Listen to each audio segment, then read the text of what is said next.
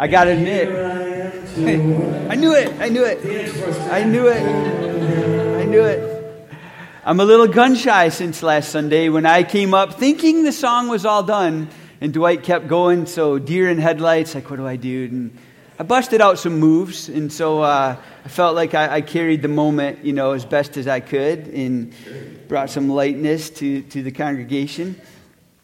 All right. Get my iPad going there.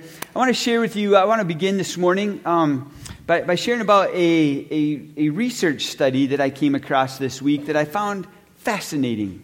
And uh, I just want to share that with you this morning. Uh, it goes like this. It says, it, I'm not sure exactly what year, I didn't write that down, but it was like several years ago.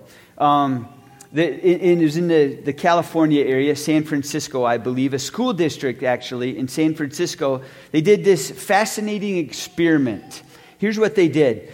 They chose three teachers, and they said to these three teachers, you are the best that we have in this school, and we want you to teach ninety high I Q students, and we're going to let you move at their pace, and we want to see just how much they can learn in one school year. Okay, so that, that was the experiment. So th- this took place, and by the end of the school year, what they discovered was that those specially selected students had indeed achieved twenty to thirty percent more than the rest of the school district. So at the end of the school year, the principal called in the three teachers and said, I have a confession to make. You actually didn't have ninety high I Q students. They were just run-of-the-mill students selected randomly. So these teachers, they're, they're feeling pretty good about themselves and what they accomplished with just average students, you know, for the year. And then the principal said, and I have another confession to make. You're not the best teachers that we have. Your names were just pulled out of a hat, and you were the first three that came out of the hat. And I think the moral of that story to me is this. You get what you expect. You get what you expect. Our expectations, for good or for bad, impact our experiences. That, that what we expect shapes what we ultimately experience. That, that the expectations, the beliefs, the ways of thinking that we bring into any situation or relationship, I would say, affect what we see in that situation and what we miss in that situation or in that relationship. Our expectations of what we think should happen affect what we experience in life. And I just want you to, to ponder that for a moment and keep that in the back of your mind as we read today's story from the Scriptures. If you haven't been around Victory Point, or if this is, you know, kind of a new place for you, or you're jumping in in the middle of a series, kind of at the tail end of this series, it's called Devoted to the Word of God. And uh, what, what we've centered this whole series on is this one verse in Acts chapter two. Acts two, verse forty-two, where it says this. It says they, they're talking about the, the early church, the, the fellowship of believers of the early church. They devoted themselves to four things. The apostles' teaching, fellowship, the breaking of bread, and to prayer. They, they oriented around, they centered around those four things. And, and we've decided for a season, we want to pay attention to those four things as a fellowship of believers today. And so we've chosen that first one, the apostles' teaching, which, you know, would be another way of saying the Bible, the Scriptures, the Word of God. And we are just trying to immerse ourselves into the Word of God in some very um, extra ways during this series. So one of those ways that we're doing that is we have a church-wide reading plan, like a church-wide Bible reading plan where we're inviting everyone at Victory Point to read the same Scriptures every day. It's it's very lightweight, it's easy to do, and you can uh, grab a card from the welcome table, or you can access this on our website or through our Facebook page. And uh, we're asking everybody to just orient around the apostles' teaching, and, and our Sunday teachings are coming out of what we've read during the week. You know, and we'll move on to those other three things as time goes on. Like next week, we'll we'll begin to kind of orient around and center around the prayer. You know, to be devoted to prayer. Did it get darker in here? Like, Everybody all right? We're good? We got phone lights if we need them. So, uh, so, so Friday, if you're following the reading plan, on Friday, uh, just a couple days ago, we read this awesome story in Second Kings.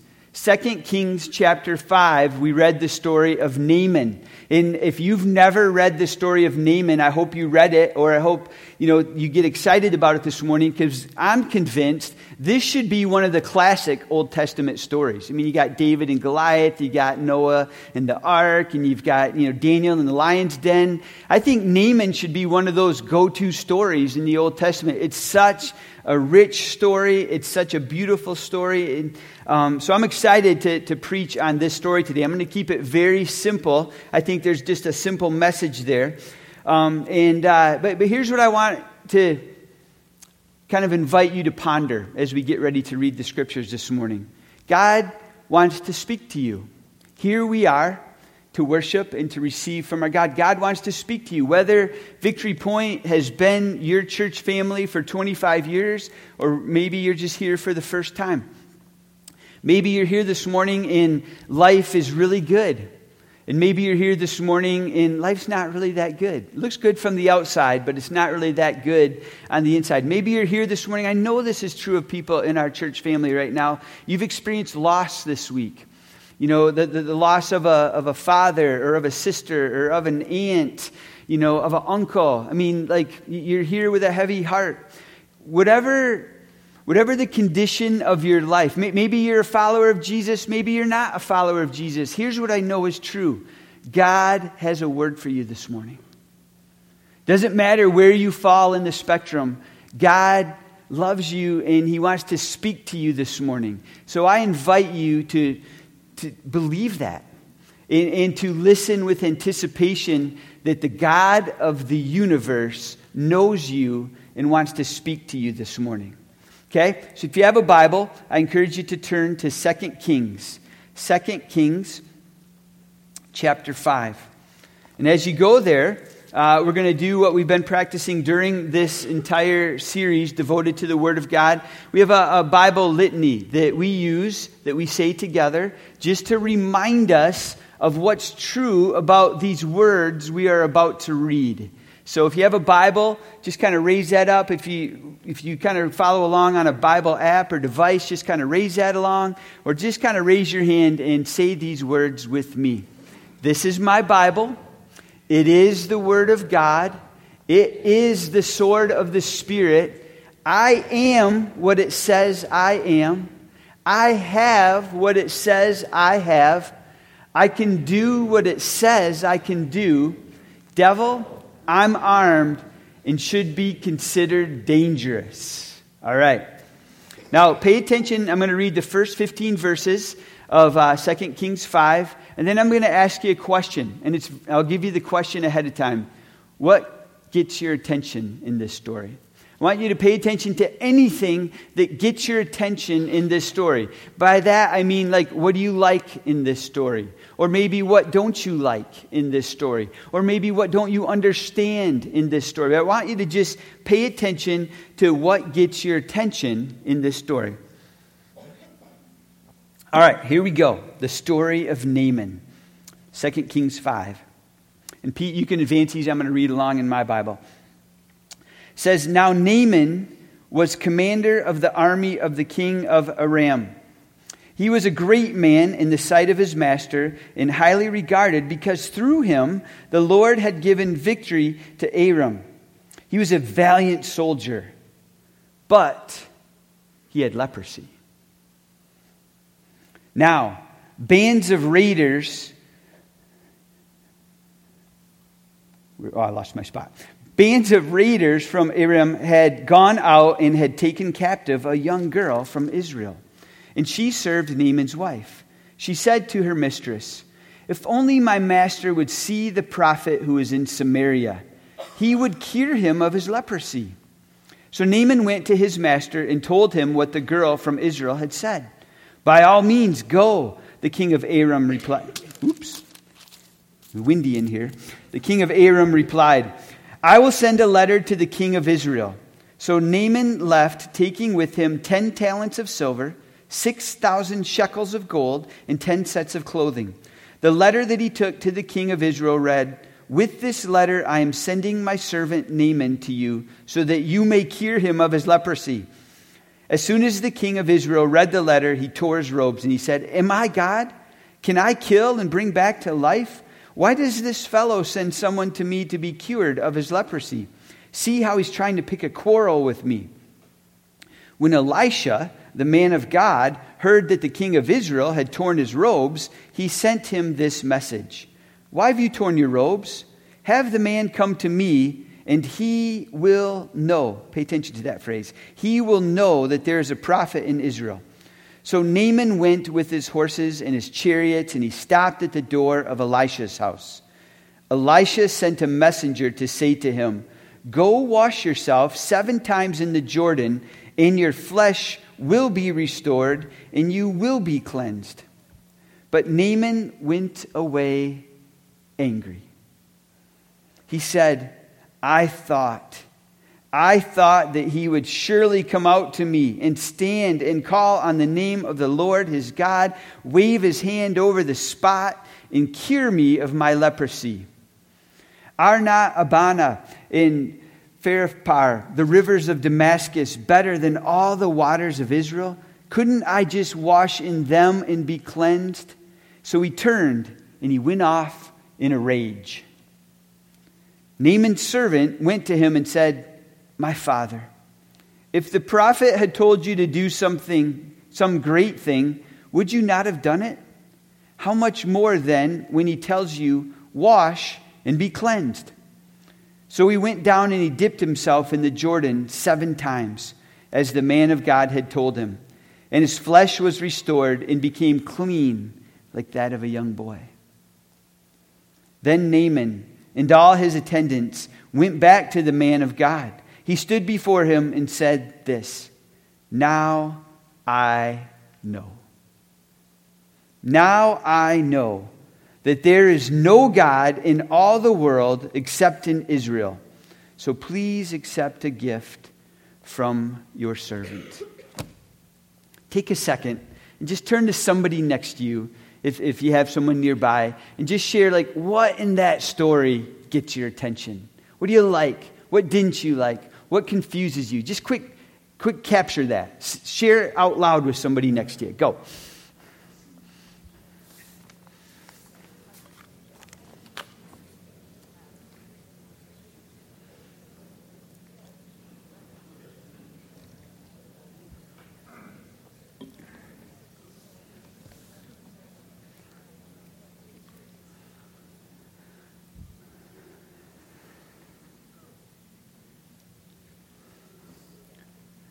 All right, everybody have something?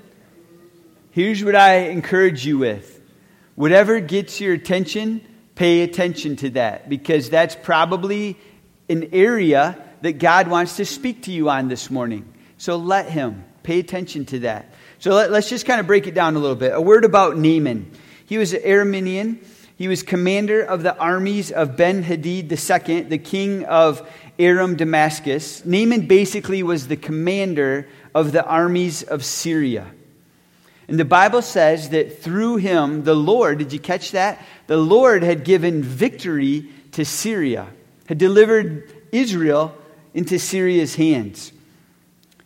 Naaman, we know this, he was a mighty man. He was a mighty man of valor. He was an impressive man. Naaman, let's just say it, he was a big deal.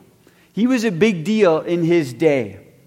But, and this is a huge but, Naaman had leprosy. Now, just a word about leprosy. I mean, le- le- leprosy was a term used for generally to describe any skin condition or disease. You know, we always assume the worst, but, but leprosy was a, was a generic word used during those days to describe any sort of skin disease.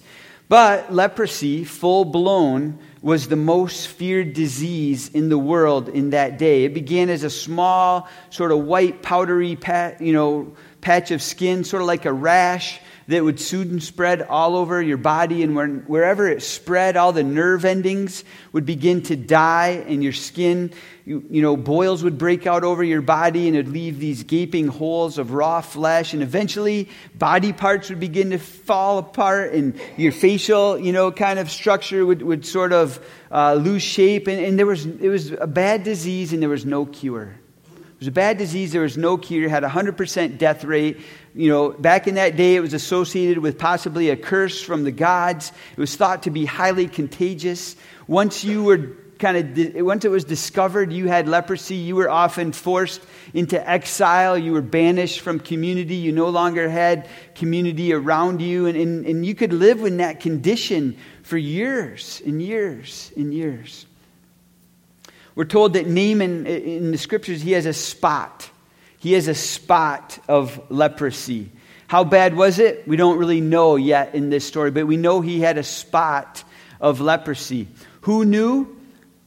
We're not sure. It's obvious that his wife knew, and it's obvious that his wife's servant girl knew. You know, we, we don't know. We could probably guess that Naaman probably tried his best to keep it hidden, you know, to keep it covered, to keep his armor on, and to keep, you know, his clothing, you know, hiding the spot. Now, but but we know his wife knew, and we knew his his wife's servant girl knew. Now, let's just talk real quick about this this slave girl that gets mentioned in verses two and three. She she'd been captured. She'd, she'd been taken, you know, kind of slave, kidnapped, if you will. The Syrian army, maybe even Naaman himself, went into Israel, and they captured this girl, and they brought her back to her land. We don't know anything about, like, her situation, possibly, and maybe even probably her, her parents have been killed in the raid. Um, but she's been dragged off into slavery. Now, just ponder this. Think about this. How would you respond if you're this girl? Let's say she's like fourteen years old, and, and she gets, you know, yeah, she, she gets um, brought back into slavery, and she finds out that her master, who's responsible for her slavery, has leprosy. How would you respond if your enemy has leprosy? I mean, wouldn't our default, you know, response probably be like, ha, the old goat has a terminal disease. Good for him. He deserves that, right? That he's he's getting what's coming to him, you know. But but I love this girl's posture. I mean, that's not her at all. I mean, she's like, man, if only, if only my master would go see the prophet in Samaria. He would be. I mean, there's this assurance. He he would be healed. The prophet would cure him. She seems to genuinely care about Naaman.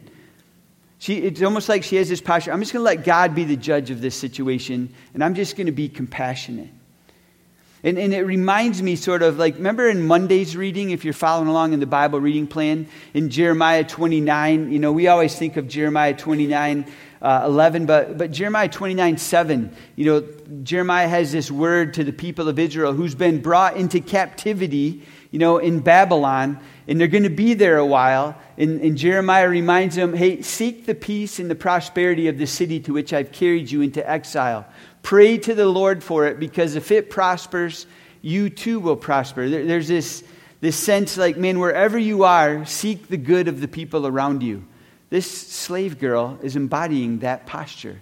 She's seeking the good of her master, Naaman. To me, as I thought about this, This girl, this, this unnamed, you know, teenage girl slave, she's like an Old Testament picture of Jesus. She's like Jesus in this story, because here she is, this suffering servant, and through her, salvation comes to Naaman. He gets cured through through the this suffering servant. That, that's the Jesus picture in this story. What, what a great Jesus picture in the Old Testament. Now, back to Naaman, We're, we we have no idea, like, what has he done up to this point to deal with his leprosy? What has he done to try to cure his disease? You know, I, I wonder, you know, I'm guessing he probably went through what we would, like these this these stages of, of grief and of emotions and of anger and denial. Um, perhaps he, he went out and tried every treatment available, you know, at his disposal. We don't know what he did, but it's obvious he's at this point where he's willing to try anything. He's even willing to listen to the advice of his wife's serving girl. He's obviously at the end of his rope. And we have, here we have this mighty warrior, this high-ranking military leader taking medical advice from this unnamed teenage servant girl in his household. Based on her recommendation and with the full support of his king, with a letter of recommendation, Na- Naaman sets out to cross the Jordan River to go find this prophet that she speaks of. And not only does he take this letter of recommendation from his king, he takes an enormous amount of cash with him. Like the, the, the equivalence of, of what's written in the scriptures in this story. Basically, he's taken seven hundred fifty pounds of silver with him. He's taken one hundred fifty pounds of gold with him and ten sets of clothing, which was a big deal in that day, as if he can somehow purchase healing. So I, it's almost like this game of telephone is taking place in this story, isn't it? I mean, it starts with Naaman, he has leprosy, okay? And then the slave girl tells her mistress, who tells Naaman, who tells his king, who writes a letter to the king of Israel, you know, like, heal this guy. So Naaman shows up to the king of Israel with this letter, hey, heal, this is my, this is my servant Naaman, he's a great man, he has leprosy, heal him. And the king of Israel gets all upset. Like, he tears his robes. Like, who is this fellow? I'm not God. I can't do this. And Elisha somehow hears about what's going on over in the king's palace. The king has tore his robes. And Elisha sends a messenger to the king of Israel. Like, hey, just send him my way. Tell Naaman to come to my house. Okay? So so that's what the king of Israel does. He he sends Naaman to Elisha's house. So just, just picture this. Here's Naaman with his, his entourage.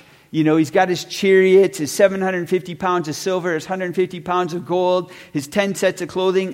Today, that would be like, the, imagine this convoy of black Suburbans and helicopters kind of rolling up, you know, to your driveway. That's kind of probably what it felt like to Elisha, you know. Um, and Elisha, did you catch this part of the story? I think it's significant. Elisha doesn't even come out of the house. He's got like all these Suburbans and helicopters landing in his front yard, kind of peeks out the window. He doesn't even leave his house. He sends his servant out. He sends his servant out, his messenger out. How would you like to be that guy that has to be the messenger from Elisha to Naaman? He kind of he kind of goes out like, uh, Mister Naaman, um, the doctor's busy, but he sent me out this prescription to give to you. Uh, just go down to the River Jordan over there and uh, just wash yourself and you'll be clean. Oh, seven times. Make sure you do it seven times. That's important. Just go to the river, wash yourself seven times and you will be clean. And did you catch Naaman's reaction to this incredible good news that he's going to be healed of leprosy? How does he react? He's P O'd. He's furious. He's upset. He's like, that's it? That, that's, that's it? You're not going to come out here and, and see me? You're not going to come out here and kind of wave your hand over this spot of leprosy? The Jordan, I've seen the Jordan River. I mean, I, I've seen the Jordan River. It's not an impressive river. It, it's like a creek, kind of, and it's dirty, and it's brown. Like, seriously, the Jordan, we got way better rivers where I come from. I'm just, I'm going back home. I'm out of here. Again, I love it in this story. They keep making a difference. Praise God for the servants. Praise God for the no-name servants in this story. Praise God for Naaman's servants, who's like, come on, man. Father. He calls him father. He has this kind of like relationship. Like, come on. If, if the prophet had told you to go do something great, like to sneak into this cave up the mountain and cut the toenails off a dragon or something like that, you know, something really epic, like you would do that because like you would think, oh yeah, that's how I'm going to be saved. Like you would do that. So why not when he says something really simple and ordinary, like go wash yourself? Why wouldn't you do that? You've got this idea, Naaman, of how this is supposed to go. How's that working for you? Why don't you try this other way of how it could go? So, so God bless Naaman. Naaman, he, he repents of his way of thinking. He gives it a go. He gives it a shot. He goes to the Jordan River, and he submerges himself in the Jordan River once, twice, three times, four times, five times, six times. I mean, imagine if he just stopped. But he follows through in what he was told seven times. And he comes up and the leprosy's gone. And, and not just gone, his skin is as smooth as a baby. Like it's, it's been restored, you know, to like, like a baby's skin. And then we get to verse fifteen. What does Naaman do in response? Naaman and all his attendants, they go back to the man of God and they stand before Elisha. And he says, now I know. Now I know there is no other God in all the world except the God of Israel. Now I know. Remember, Naaman, up to this point, had never laid eyes on Elisha. He'd never met Elisha. He just interacted with Elisha's servant. I mean, what would you say to the man who's responsible for you being healed from a life-threatening terminal disease? I mean, you'd probably say like, oh man, thank you. And, you know, look, it's all gone. But Naaman, I love his response. He, he forgoes all that and gets to the bigger picture. Now I know. There's no other God except the God of Israel. I mean, Naaman went looking for a cure, but in the end, he found God. And perhaps that is what Naaman was truly healed of in this story. That, that he was healed of his own thinking of what he thought would heal him. The true discovery wasn't the cure. The true discovery was the God who cures. And Naaman almost missed it. Naaman almost missed it. Naaman almost missed this discovery. Now I know there's a God in Israel. He almost missed it. Why? Well, back to the very beginning, you know, when I shared about that, that experiment in San Francisco. Because of his expectations.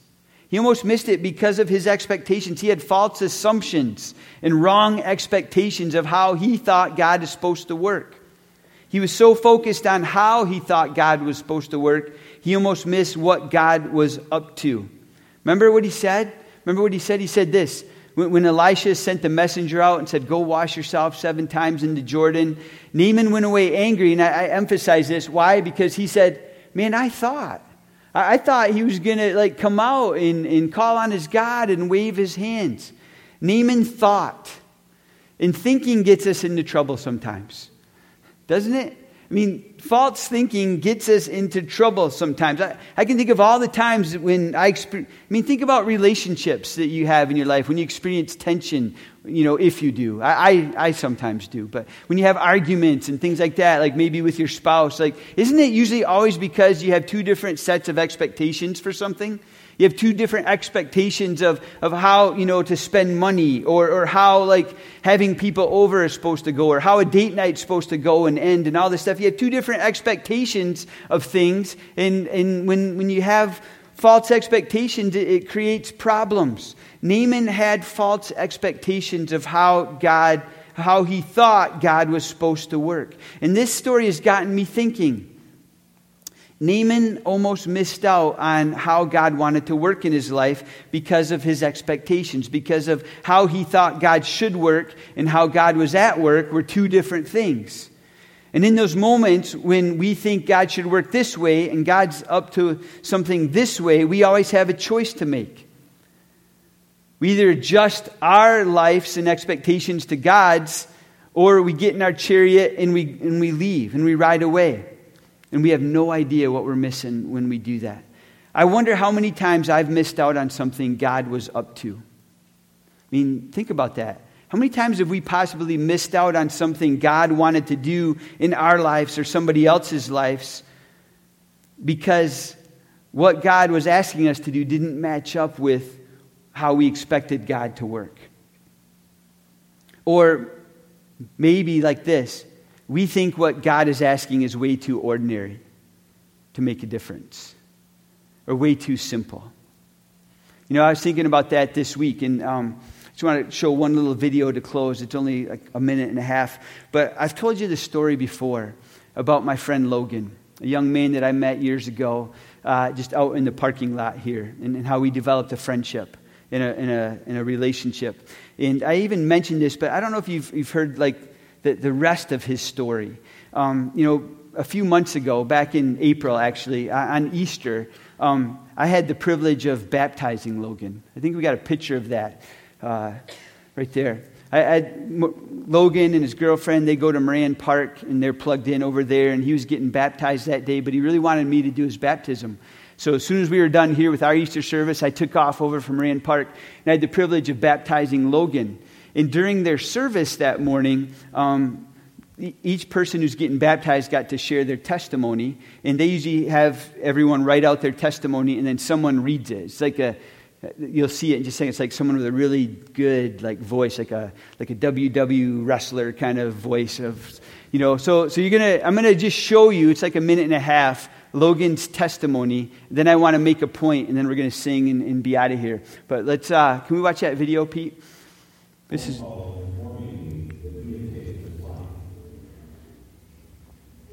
The next two and a half years, I lost.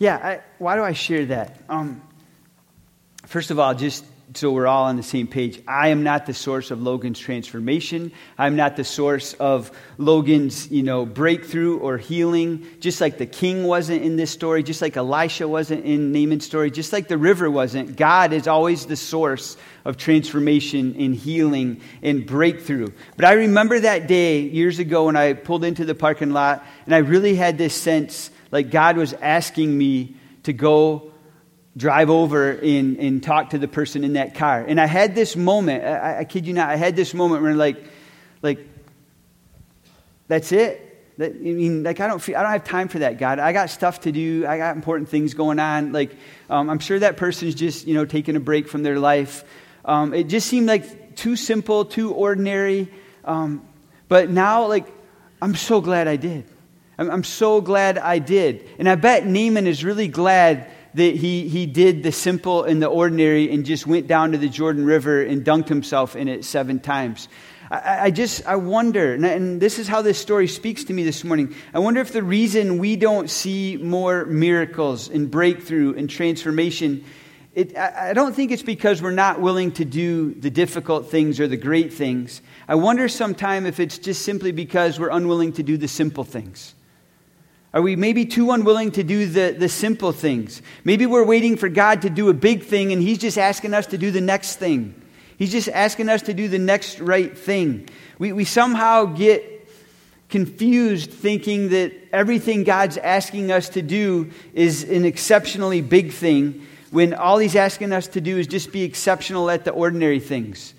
Things like love your neighbor as yourself, forgive, seek justice, love mercy, all the simple things. What if we just became exceptional at doing those things Imagine like the, the breakthrough and the miracles and the transformations God might have in store, because he's just waiting for us to do the simple thing. So here's here's just some things to think about. And maybe you could do some of your little music thing, like, you know, as, as we do this. And then we're going to sing. But as as we think about this story this morning, who are you in this story? Where are you in this story? Maybe you're Naaman. Maybe you're Naaman. In, in, in, there's something going on in your life. You've noticed a spot. Maybe it's a relationship. You know, maybe it's actually physical. Maybe it's uh, this uh, a battle in your life. And you're trying really hard to hide it. You're, you're, you're keeping your armor over it and your clothing over it. And you're not, you know, you're not showing it to anybody. I love... When, when, when you think about it, I, I love what it took for Naaman to ultimately be healed. Not only did he have to obey, but he had to go down to the river. He had to drop his silver and his gold and realize they're not the answer. He had to take off his armor and take off his, his clothing, revealing his spots, revealing what was wrong with him, and, and just come before God authentically and to let others see him the way God sees him. It's only then that he that he started to discover healing and transformation. Maybe God's inviting you to step into the river today, just like you are, and to be real about who you are with him and with others, and to receive what he has for you today. Maybe you're like that suffering slave girl. You're in a spot in life right now where it's just hard.